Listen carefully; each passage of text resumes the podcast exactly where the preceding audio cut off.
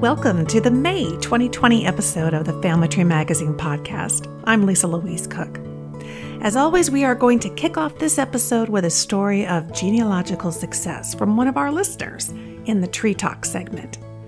And then in our featured interview, Rachael Rifkin will be joining me. Now, Rachael has recently written an article for Good Housekeeping called We're Losing Generations of Family History Because We Don't Share Our Stories and she's here today to provide some ideas on how to get your kids, your siblings, and your parents talking. In the DNA Deconstructed segment, your DNA guide, Diahan Southard, will stop by to answer your questions about opting in to DNA research studies. Author and Family Tree University instructor Lisa Alzo is back, this time to share some of her favorite websites and apps for writing your family story. And then we're going to wrap things up at the editor's desk here at Family Tree Magazine, this time checking in with Amanda Epperson. She's the e learning producer at Family Tree University, and she's got some terrific new opportunities for you for learning at home. As always, we have a lot to cover, so let's get to it. First up, Tree Talk.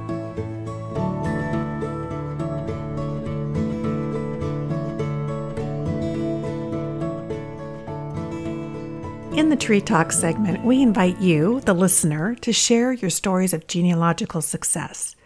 And Jennifer Reyes wrote us recently to do just that. And here's what she had to say Growing up, I always knew that my maternal side of the family were Norwegian and Danish. What I didn't know, neither did anyone else in my family, was that we were also German.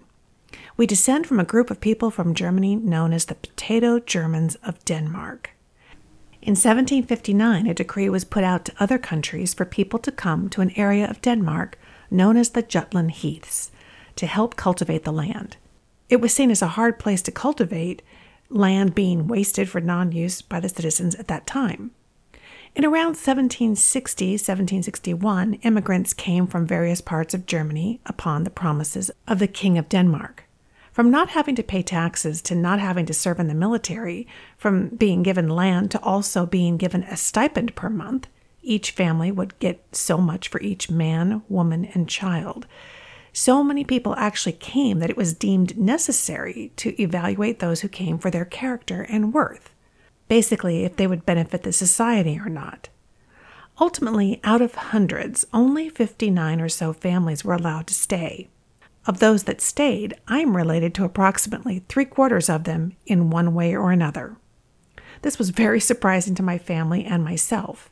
No one had ever heard anything about this, and I'm quite sure many of my ancestors from about 1850 to now never even knew about this. Since learning about the potato Germans, I've been able to discover websites dedicated to these pioneer immigrants to Denmark and traced my family back to them. I have also located family here in the U.S. that I never knew before and who also have found out the same information as I have found. It's been such an interesting and enlightening journey. I just wish my maternal grandfather was still alive so I could share with him all that I have found on our ancestors. He would have been so excited. The Danish side of my family had been a little bit of a mystery to me, when I was younger, I never thought to question my grandfather about our family, and so after he passed, I was kind of flying blindly due to a lack of information. It's amazing what one can find when they keep looking, no matter how big of a brick wall they are facing. To this day, the descendants of these pioneers have memorialized these people with a stone carved with all the pioneer names on it at the location of the heath. Also, there is a reunion that takes place by the descendants to keep alive the memory of these great pioneers. It is such an awesome feeling to know that I am descended from such great people who took a chance, for whatever reason, to immigrate to a new country and begin a legacy that I hope will never be forgotten. Thank you so much, Jennifer, for sharing your story and your genealogical success. And if you have a success story that you'd like to share with the rest of us to inspire us on, email us at familytree at yankeepub.com. That's familytree at yankeepub.com.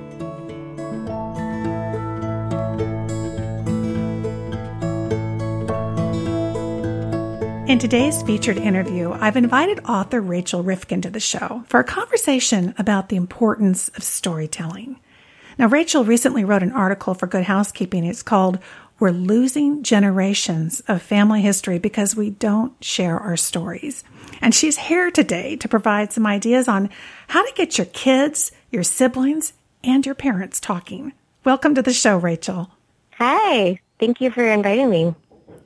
Well, this is a great article. It's certainly one that's applicable to all family historians. And the title of your article says that, generally speaking, people are not sharing their stories. Why do you think that is? I think because it's just kind of become a, a lost art. Uh, people don't necessarily think to share their family stories. Maybe their parents and grandparents didn't do it. Um, maybe we're just too distracted in this modern era, era um, with all the busyness and all that.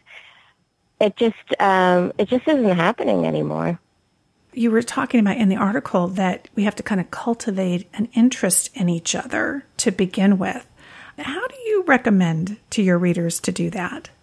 I always recommend talking to other people about your similarities, trying to find the things that you have in common, because I feel like that's a really great jumping off point to get into the storytelling. So, for instance, let's say your grandfather was in um, Little League Baseball or something like that when he was younger. And maybe he starts talking about all the adventures he had back then and how he got like his main group of friends from that when he was growing up.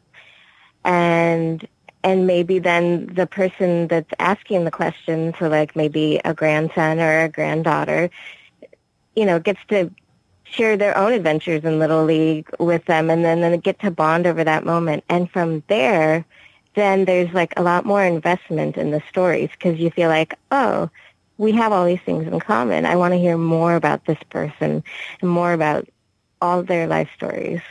And you were just mentioning, you know, the grandchildren talking to grandparents. And I think, you know, it's getting that mm-hmm. multiple generation participation going that's, that's really key.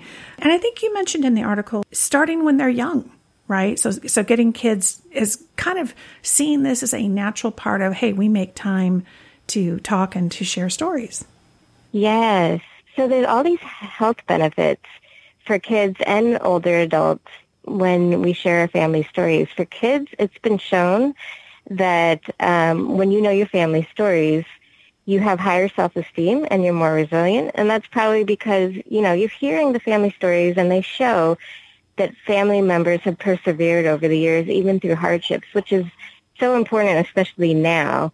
I think um, sharing stories of hardships from our past is so helpful to getting through today right now.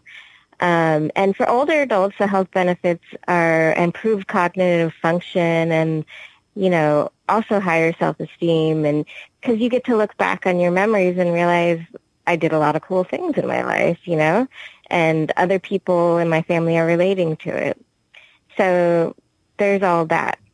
And it's interesting because we kind of have the stereotype, which was always grandpa and grandson are talking to each other, and grandpa's like, Yeah, well, I walked, you know, five miles and it's so much harder.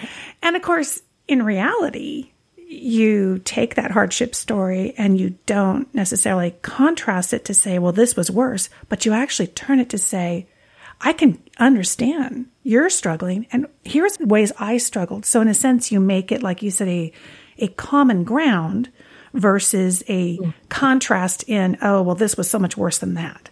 So I, I can yeah. imagine that that really helps kids realize they're not in this alone, that life is challenging for everybody and that um, people make it through. Yeah, I think that's so important when you're growing up because not everyone talks about their hardships um, in that way, and and just the whole idea of getting through. You're young, and you know you don't know that you're not the first person to to have uh, issues with with certain things. You know, you feel like you're alone, and no one else has went through what you went through, but that's not true. You know. There's so many generations that have went through similar things and when you share your struggles and how you got through it, I think that's a really important point in itself it, it's really helpful for other generations. And, you know, even for yourself to realize you went through all this stuff and you've made it through and you're a strong person. Now, you have some great examples of questions. I'd love to have you share with our listeners some of your favorite questions to kind of warm people up and get the conversation going. Oh, yeah, sure. Um, these are good questions for getting people to talk about their similarities, and they're also just really kind of fun questions. Um, okay, so one of my favorites is what is the most spontaneous thing you've ever done? What was your favorite toy or game growing up? That's a really cool one because I think everyone kind of gets excited with that one. Um, the classic, if you could go back in time, what's one piece of advice you would give your younger self? What's something you want to do that you've never done before and why? Uh, have you ever experienced or witnessed something that you can't explain? That's definitely a fun one. Oh, and then one of my favorites, because this this could just get like really long and interesting, is uh, what is your weirdest habit? That's great. Well, and, and that kind of ties into, you know, you were talking in the article about it's everyday conversations. And a lot of those questions, you know, it's not like it's earth shattering, but you're getting a sense of what that person's really like. Plus, you're kind of breaking down barriers. So I really like that. You know, we were talking about um, everyday conversations being the perfect time to share these kinds of yes. um, questions. What other opportunities do you see? What are good time frames to kind of go, hey, this would be a great moment for maybe going a little deeper with the conversation? I think just when you're doing everyday stuff is, is a great way to get conversation going. Um, for instance, if you're doing your chores, for instance, maybe um, a, if a parent, you know, is around, they could talk about what their chores were like when they were growing up, um, what they had to do. And maybe if the grandparent is around, they could talk about their chores, which should be even more interesting because it's possible there are different chores that maybe, who knows, don't even exist really now. Um, let's see. Um, when you go over to a grandparent's house, you could have like a themed day. You could do all your favorite things uh, for both people. Just have a whole day of favorite things. You guys could be talking about uh, different favorite foods. You could serve your favorite foods. You could play your favorite games. Get out your favorite pictures. It's there's a lot of really cute, cool things you can do like that. Beyond doing like the the everyday, there's also holidays are a great opportunity to to share family stories, especially like Thanksgiving. You could each year have a book, uh, like a journal that everyone in around the table writes down things they're thankful for for the year, and then you get like a really nice year by year reflection of things people were thankful for every year. Um, maybe during Christmas or Hanukkah or holidays during winter time, you could talk about favorite um, past wintertime holidays, um, maybe gifts you got in that you really liked, what it was like for you when you were young and how it's different today. Uh, you could talk about traditions that you had every year and traditions that you wanted to make in your own family when you got got older and had kids and everyone gets to share those kind of things. So it's really fun to do around holidays as well as just everyday moments thinking about you know, what you were doing during those everyday moments when you were a kid and sharing that with your kids or grandkids. Mm, I like that personally, I think you mentioned in the article that you're kind of a family historian in your family. Do you have any favorite ways to capture these? Because I'm thinking about all these wonderful stories that are coming to light in these different scenarios. What are some of your favorite ways to kind of capture the story? Well, uh, I, I like doing books. I do books usually through blurbs. So I, the way I usually do it is I I interview people and then I transcribe what they said and then I just turn it into a narrative along with photos. But I mean, that's a big project to do. There are simpler things like you could do slideshows with family photos and some narrative on the side. So you could also record audio uh, just of someone speaking and you can do that through there's like a variety of apps and of course if you have your phone you can record uh, the person talking either just the audio or the video and the audio with your phone um, let's see, what else is there? I mean, those are some of my favorite ways to do it. Yeah, that's great. I love it. With you just grab your phone, which is always with us anyway. And sometimes those opportunities for those conversations are kind of impromptu. I know they certainly have been many times in my own family. So I love that approach. Well, Rachael, these are great ideas. I love the questions, and everybody listening can go and check out your article. It's called We're Losing Generations of Family History because we don't share our stories. And you'll find a list of many different questions to kind of help get you started. And of course, I'll have a link to that in the show notes for this podcast episode. Rachael Rifkin, so nice to meet you and talk with you about family stories. Thank you so much. Oh, thank you. I really enjoyed it.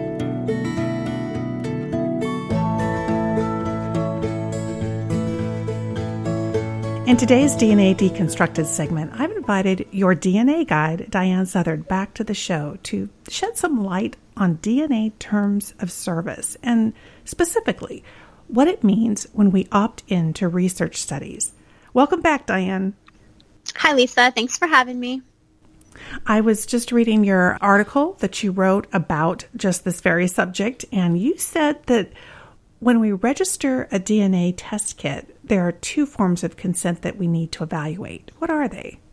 Okay, so when you get your test kit in the mail and then you do all the swabbing or the spitting or whatever and then you have to go online and activate your kit so there's this process where you tell the company i got my kit i took my dna sample i'm going to send it back in but they need to gather some information for you so the first form of consent you have to give is for the company to actually do the test, the one that you want them to do, the one that tells you about your ethnicity and gives you DNA cousins. So like that's a, a no-brainer, right? You you paid all the money, you definitely right. want them to, to, do that test. So that's just number one, and that's that's a, a quick, easy yes. That's why I bought the test, right?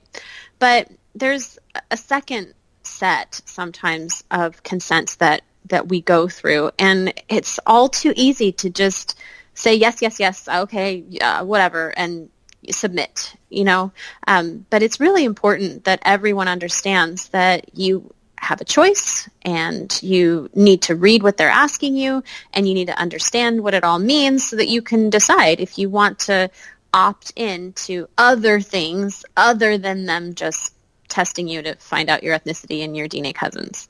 And are they just calling it specifically opt in to research or, or is it kind of just this other category?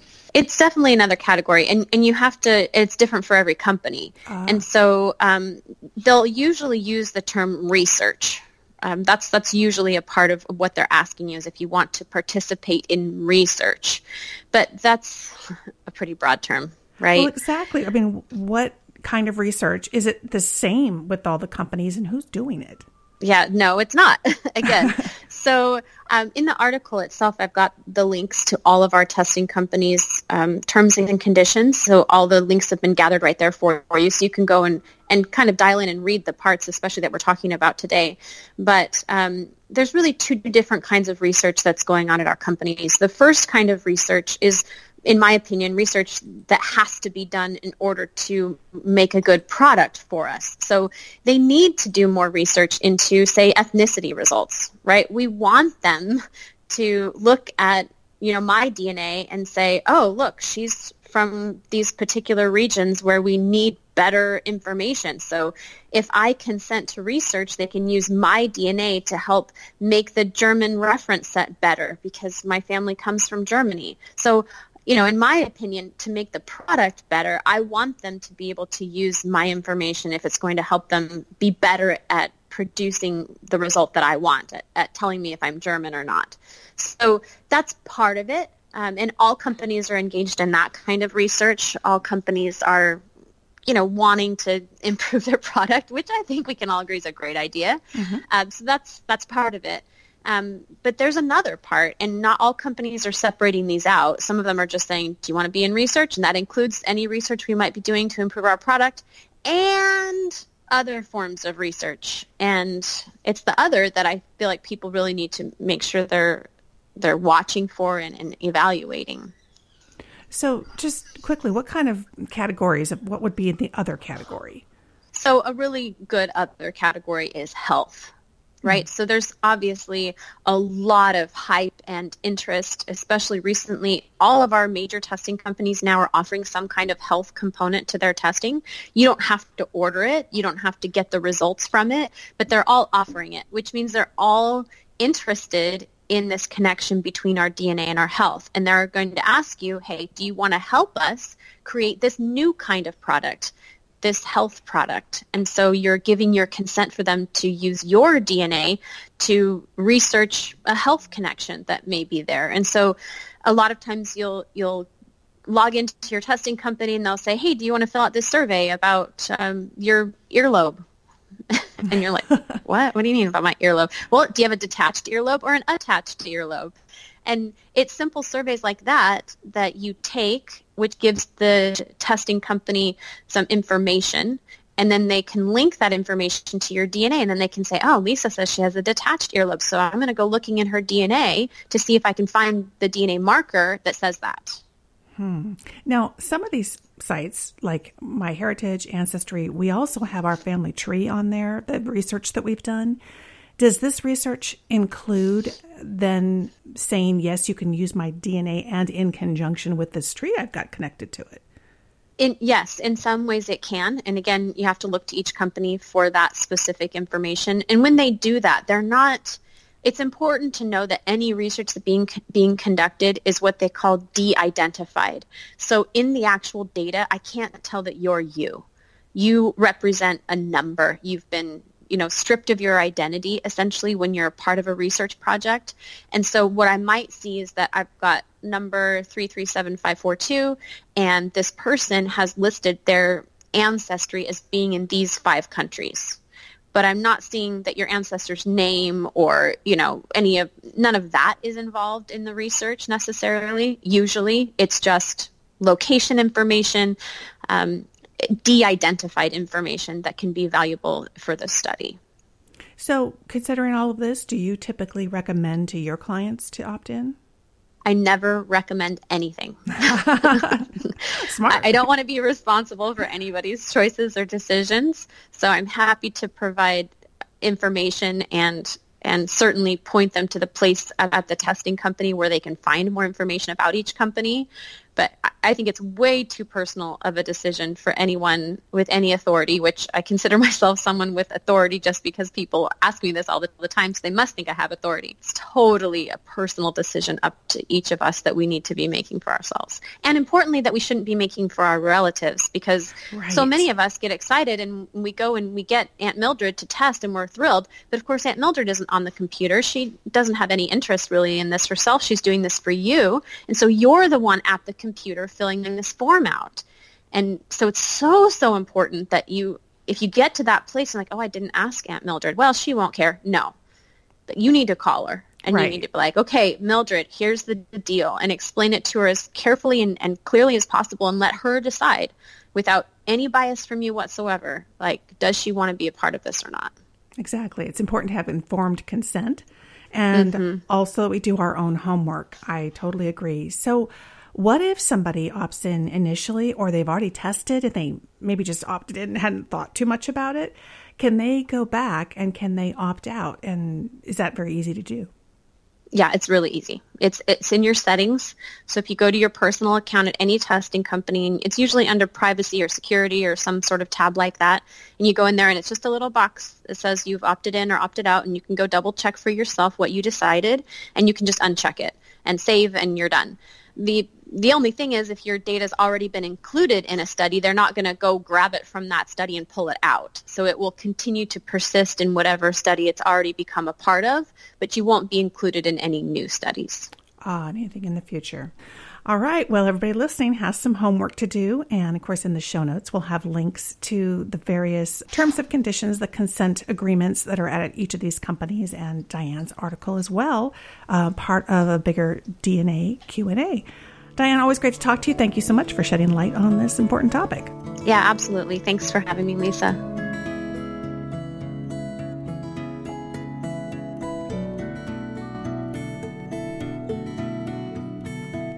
Getting started writing family stories is arguably one of the most popular genealogy goals, and yet It's the one that can so easily fall prey to procrastination. Thankfully, it's easier than ever, though, to save and preserve our family memories online. Whether you want to document the important moments in your own life or remember the lives of your ancestors, author Lisa Alzo is here to help with some of the latest websites and apps to make writing and sharing family stories a snap. Welcome back to the show, Lisa. Hi, Lisa. Thanks for having me back. I was reading your Family Tree Magazine premium article recently. It's called Online Family History Writing Tools and Storytelling Websites. Certainly caught my eye. And you share a lot of tools in there that can help us reach this goal of telling our family story. What was your criteria in choosing these different tools? Well, since I'm a writer and I love to write and I love to teach people to write, I thought, let's make the process easier. And so many people struggle just to get started.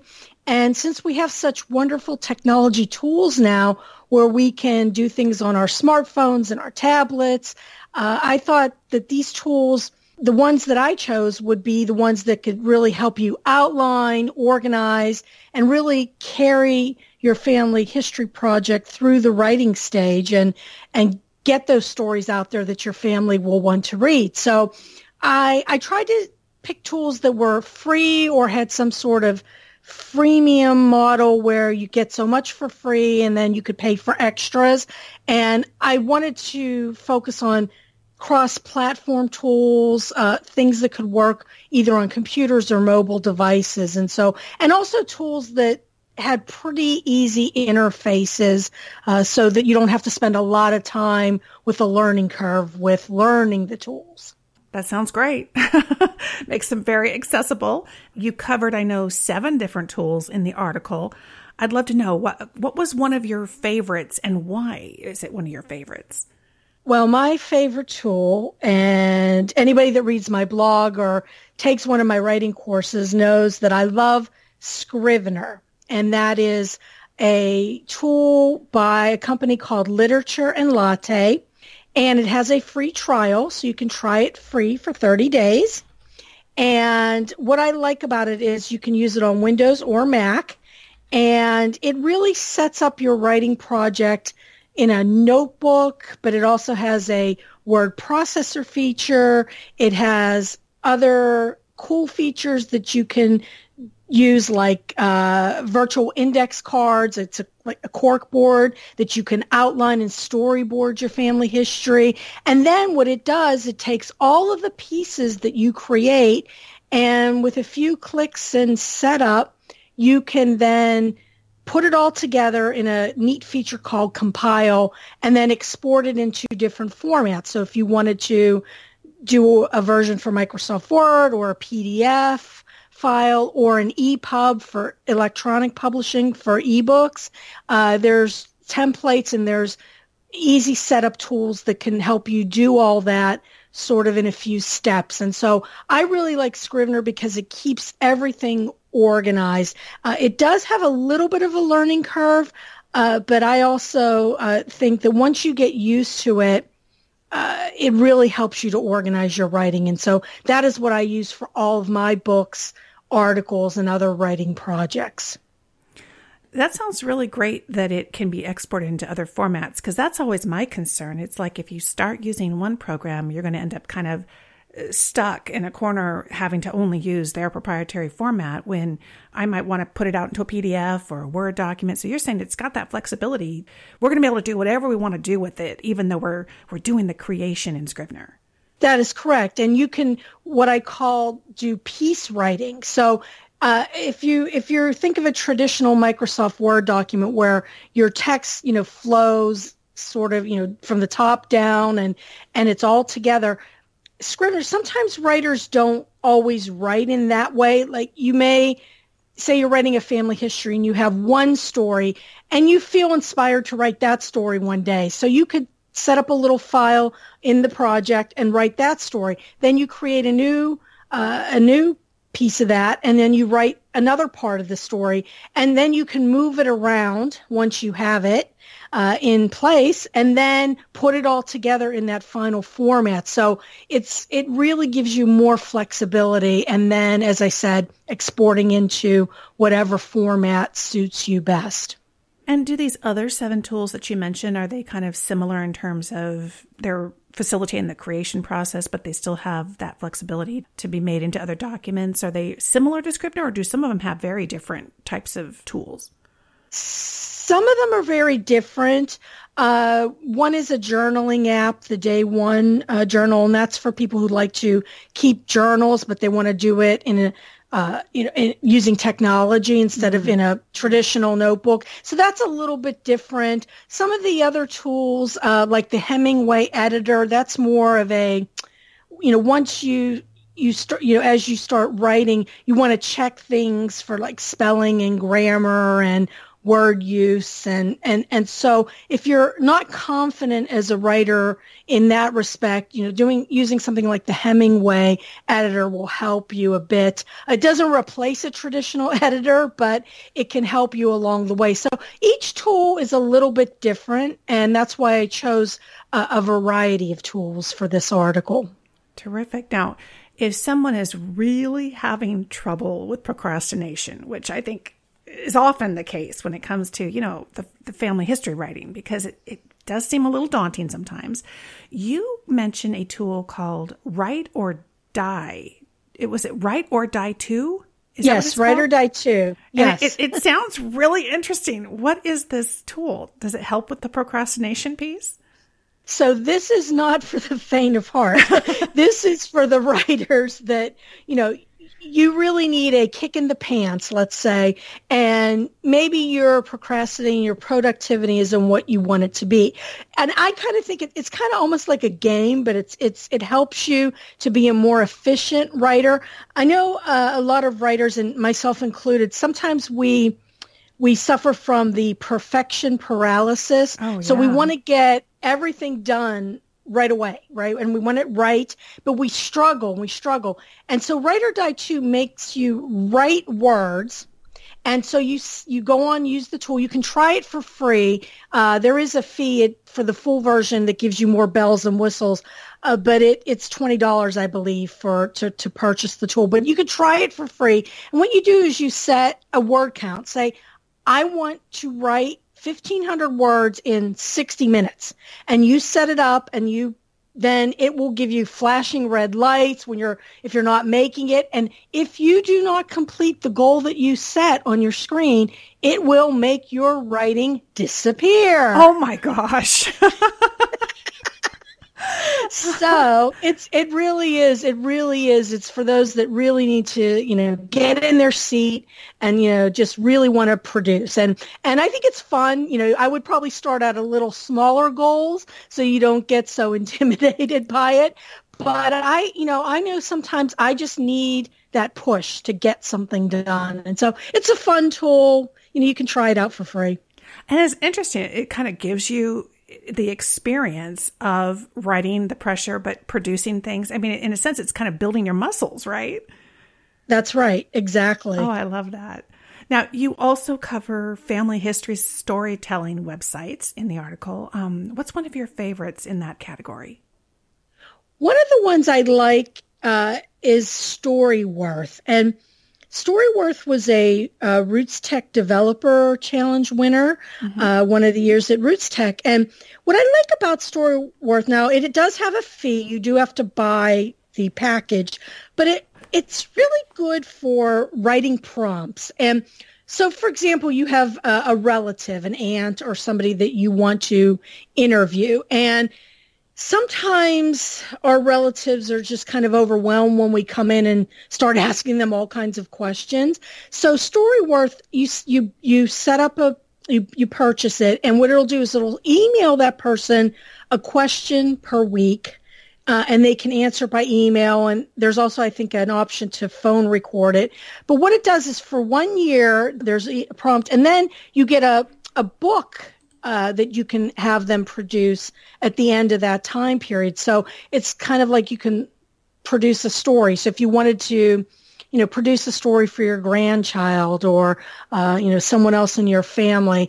And uh, what I know is I know they do run specials like for holidays. So like Mother's Day is coming up. So you may want to check their website. There may be a discount uh, off of their, their, their purchase price but i think it's a it's an interesting tool just the way it's set up. And it i think it's very helpful for folks that may not be comfortable using their smartphone or tablet or just want to do a little bit at a time. So a question a week. Yeah it kind of breaks it down into bite-sized pieces. And in fact they've actually sponsored my my other podcast. So if people go to storyworth.com slash lisa there is. I just checked. There is still a coupon on there, so you Wonderful. can save a little bit of money. I did one of these books, and um, it's really neat. I did it with my dad, and he could do one question each week or whatever, and it, it really broke it into small pieces. But I went back in and had access and was able to add photos that kind of went with the stories that he was telling because I have all the family albums. So the finished book was really, really neat. And, and I was thrilled that he liked it so much. And I got a PDF copy of it, which was really nice. So mm-hmm. I have mm-hmm. a digital version. Yeah, I, I love That's these. Right. I love these tools that really break things into bite-sized pieces so that we can reach our goals because that's the key. It's like it, it it doesn't count if it's not written down, right? I mean, we can think about it all we want, but um, you've really provided a lot of wonderful tools here to help us really make it happen. So, the article we've been talking about that Lisa also wrote is called Online Family History Writing Tools and Storytelling Websites. And we'll have a link to that in our show notes. That's one of the Family Tree Magazine premium articles. Lisa, thank you so much. These are terrific tools. Makes you want to get out and write. Thank you. Thank you. Thanks for having me.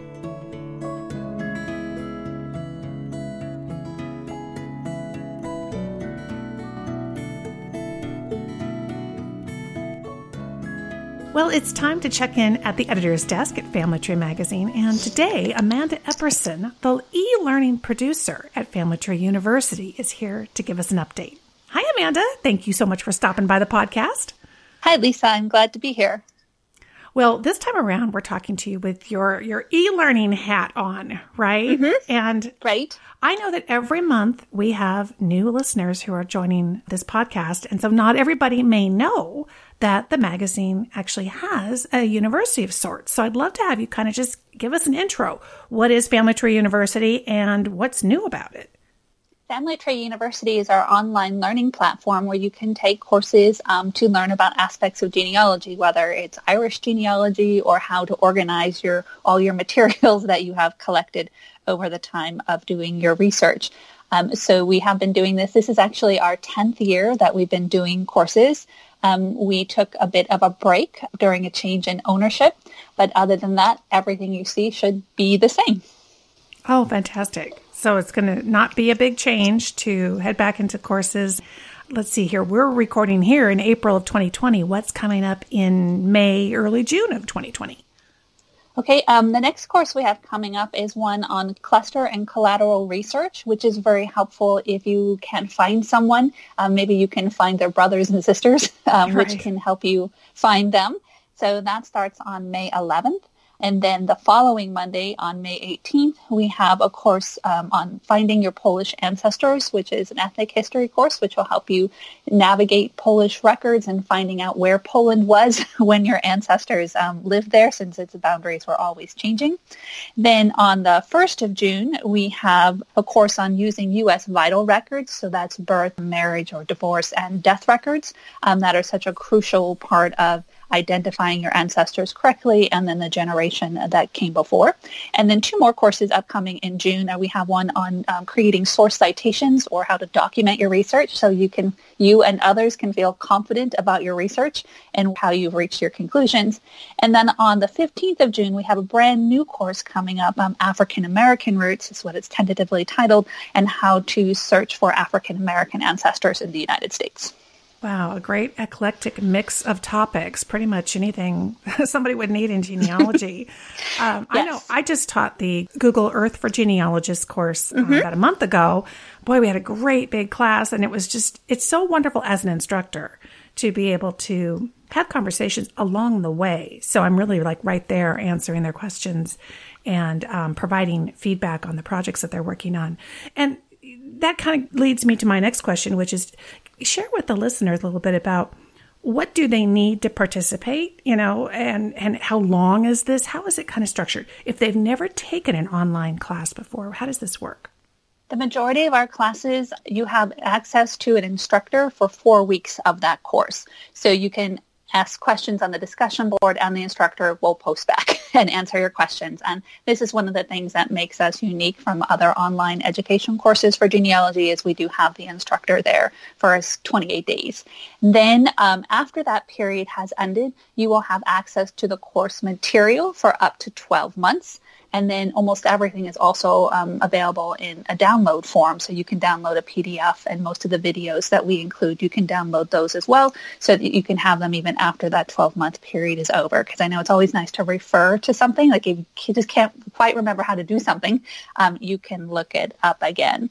And then we also have one non-instructor course, which is an introduction to genealogy called Trace Your Roots, um, a beginner's guide to genealogy, um, which is proving to be very popular because you can go in and work through the course on your own and get a basic introduction to what you need to do to be a successful genealogist. So if you've got an internet connection and a computing device, mm-hmm you can participate in an online course and gain knowledge during the course, but also take it with you into the mm-hmm. future. Mm-hmm. So I'll have that in the show notes. And of course, if you want to take a look at uh, Family Tree University and all the courses there, you can go to university.familytreemagazine.com. Thank you so much, Amanda, for stopping by. I appreciate it. It was my pleasure. I hope to stop by again soon.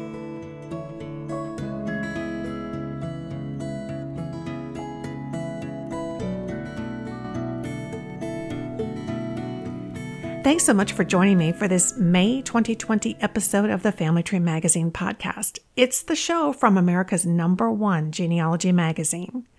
To get the notes for everything we talked about here on today's show, head to the show notes, which you'll find at familytreemagazine.com slash podcasts.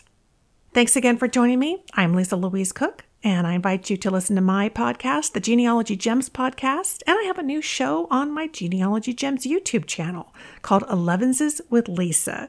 You can learn all about that at genealogygems.com.